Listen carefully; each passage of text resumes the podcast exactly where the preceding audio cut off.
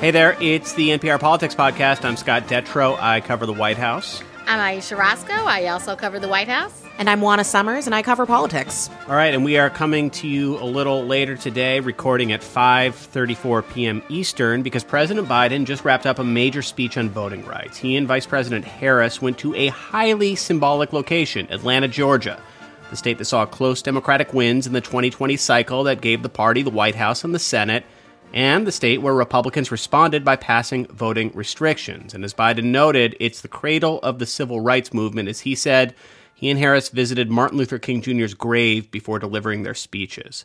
Biden made major news in the speech. He urged the Senate to change filibuster rules in order to pass two voting rights bills that are stalled in the Senate. I believe that the threat to our democracy is so grave that we must find a way to pass these voting rights bills. Debate them, vote, let the majority prevail. And if that bare minimum is blocked, we have no option but to change the Senate rules, including getting rid of the filibuster for this. And, and Juana, let's start with that legislation, the context that these bills were introduced in, and just why Biden and Harris see the stakes as so high here. Yeah, so just to be clear about the two bills that we're talking about here, Scott, they're two, they're two separate pieces of legislation. The first is the John Lewis Voting Rights Advancement Act, which would restore the federal government's authority to review certain state voting laws to prevent discrimination. And the second bill is the Freedom to Vote Act. Now, that's a much broader bill, and it would create national rules for voting by mail early voting and impact other parts of the electoral process. And these are two pieces of legislation that have gone through the House and that have stalled in the Senate amid Republican opposition and the filibuster. Now, recently, Senate Majority Leader Chuck Schumer vowed that he would bring these bills to the floor quickly. He has indicated that Senate action could come as soon as this week in an effort to counter these threats of voter suppression.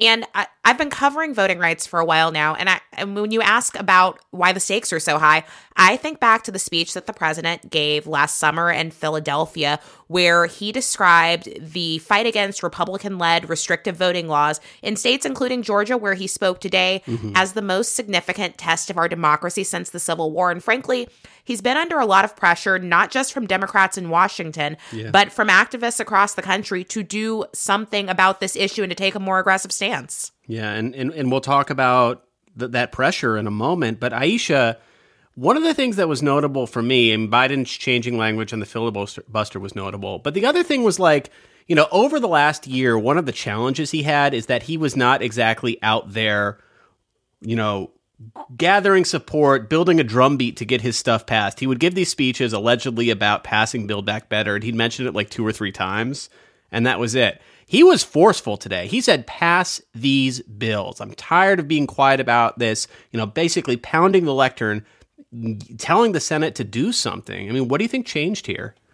Well, I, I think that, you know, just like Juana mentioned, it's there is an incredible amount of pressure. And you've had this sort of I mean, you've had this very um, strong language in the past um, just about the importance of the bills and how you know this is the most important thing to us this is our this is the biggest priority this is democracy at stake um, but you know as Juana said you know activists are like well if that's the case you got to put something out there. You have to get something done. And yeah. you kind of have to put up or shut up. And so today, what he seemed to be saying was demanding that something be done. And not only that, saying, you need to pass these bills. You need to do whatever. Stop, you know, he stopped, you know, kind of toying around the idea of making changes to the filibuster and said outright, this has to happen. And I think part of it, you know, Vice President Harris, she spoke before Biden. She uh, mentioned like the stakes at this moment and basically said this may be the last chance of this era um, because things could change. And these two bills represent the first real opportunity to secure the freedom to vote since the United States Supreme Court gutted the Voting Rights Act nearly a decade ago. We do not know when we will have this opportunity again. You're going to have an election in 2022, a midterm election. They don't know that they're going to keep the House or the Senate. Um, definitely the House. Um, traditionally, you know, the president's party uh, has losses, and they're holding on by very small margins in the House. Yeah. So this may be the last opportunity to to act. So Juana Biden gives this big speech, really, you know, builds on this idea of this is a, a once a century test of democracy, uh, tr- almost shames senators in a way, saying, "Do you want to be on the side of advancing yeah. civil rights or or restricting the vote?"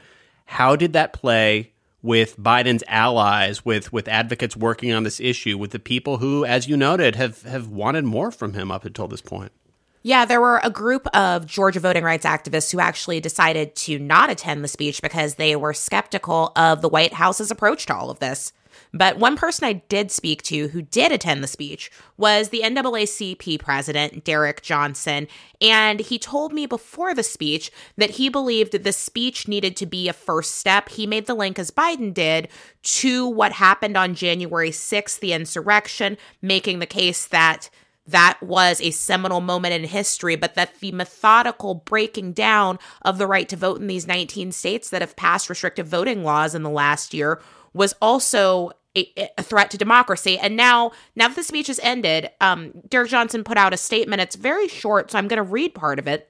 He says that unless President Biden applies the same level of urgency around voting rights as he did for Build Back Better and infrastructure, America may soon be unrecognizable. While President Biden delivered a stirring speech today, it's time for this administration to match their words with actions and for Congress to do their job. Voting rights should not simply be a priority, it must be the priority. And that really harkens to me to what I heard from a lot of activists and folks who work on these issues closely before the speech. They are glad that the president is giving the speech. They have, in fact, been calling on the president to give a speech like this one for months now and to put himself at the center of this fight. And I think he did that today. But what they're saying now is that a speech is not the end all be all there has to be a next step and a next step and a next step and whatever number of steps it takes i think they would argue until a bill gets signed. And as you and I and Ayesha all know, the math is really tough on Capitol Hill. Yeah. And, and Ayesha, that's tricky because, I mean, I think the White House does. I think you could take it as face value that they are existentially concerned about this, right? But they're also trying to pass their agenda, and that agenda is stalled. So if you're trying to pass voting rights bills, and if you're trying to get your massive uh, legislation that, that deals with climate, another existential thing and another thing where, where time is running out to address it, how do you divide that line, especially when, again, it's that, that, it's that exact same skeptical audience that's going to decide the fate of all these things. Biden said at one point today with a 50 50 Senate, there are 51 presidents. Mm-hmm. Yeah. And he's right. I mean, especially Manchin and Sinema who have been very clearly willing to say no to the president. Yeah, I mean, I mean, the thing about that statement that Juana read is that uh, Build Back Better didn't get passed. So Biden put a lot of energy behind yeah. it, but it, it has not gotten passed. So, um, and, and not saying that it won't, but at this point, it has not. So this is a, a situation where it is going to take not only pressure, but it seems like it's going to take some real um, legislative maneuvering if Biden is going to be able to get something done on voting rights. And and you know, as he said, you know, I think presidents uh, will often not want to say um, that there are like 51 presidents um, because it makes them seem quote unquote weaker. But that's but the numbers are the numbers. All right, we're going to take a quick break. More on this, especially what it means for the Senate, when we're back. Support for NPR and the following message come from BetterHelp, offering online counseling. BetterHelp therapist Hesu Joe knows that lockdown has been hard on us as humans. We as people are hardwired to connect with others, which is why this whole time is so difficult. The connection that happens between people can be very powerful, and how healing it can be to have a healthy relationship with someone to get matched with a counselor within 48 hours and save 10%, go to betterhelp.com slash politics. Okay, we are back, and I don't know which one of you, Juana or Ayesha, wants to field this, but as best as we know, What are we talking about here when we talk about Biden, you know, urging changes to the filibuster rule to get these bills passed? So, what I understand from my conversations with folks on the Hill, as well as some of the advocates that I talk to, is that discussions are kind of around two main alternatives. The first one is creating some sort of a carve out, which would simply exempt bills relating to voting rights, like the ones we've been talking about, from the 60 vote threshold needed to pass major legislation. And the second one is establishing what's called a talking filibuster, kind of that old school maneuver where senators would have to physically hold the floor to block a vote on legislation. Now, of course, in his remarks today, President Biden said he would be open to whatever rules changes it would take, whatever changes need to happen to make sure these bill lead to his desk. But those are kind of the two big buckets of thought that are going around right now. Mm-hmm. This is largely an intramural Democratic discussion right now. But again, it's a 50 50 Senate, so Democrats have the majority, but really only because of that tie breaking vote. How Republicans view this is important. And it is worth saying this conversation is happening because no Republican at the moment supports either of these bills.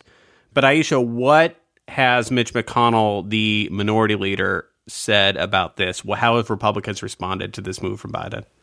Well, Republicans are saying that this is a power grab from Democrats, um, and they are threatening that if Democrats go ahead with this, that they will face uh, serious consequences um, from Republicans um, who, especially with such tight numbers in uh, the Senate, can try to slow some things down. Here's what McConnell had to say about that. If my colleague tries to break the Senate to silence those millions of Americans, we will make their voices heard in this chamber in ways that are more inconvenient for the majority and this White House than what anybody has seen in living memory.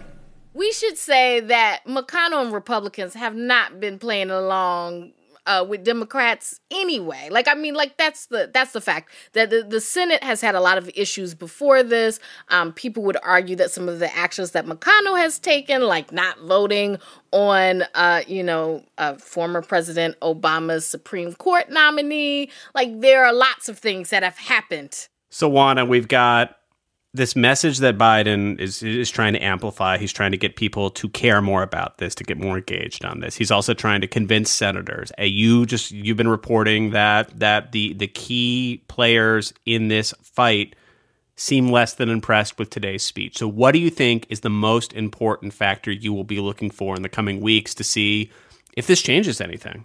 So I think one of the biggest things that struck me as I listened to the speech is just how aggressively both the president and the vice president raised the stakes in this debate, right?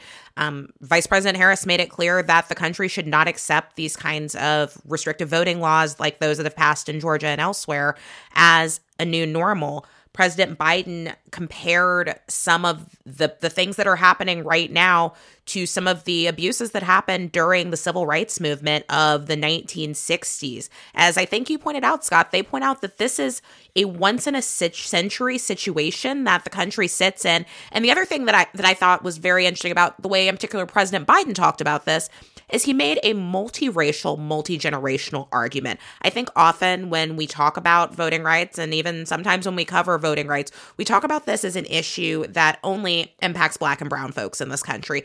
And while they are certainly disproportionately impacted by some of these restrictive laws, as are young people, as are poor people, as are disabled people, they made it clear that Frankly, this is an issue that every person in America should care about because it is about the bedrock of democracy. And I think he made the point that activists have been making to me for the past year now that if the right to vote is not protected, it is the right that unlocks all other rights, as some might say. If that falls apart, everything falls apart. Yeah.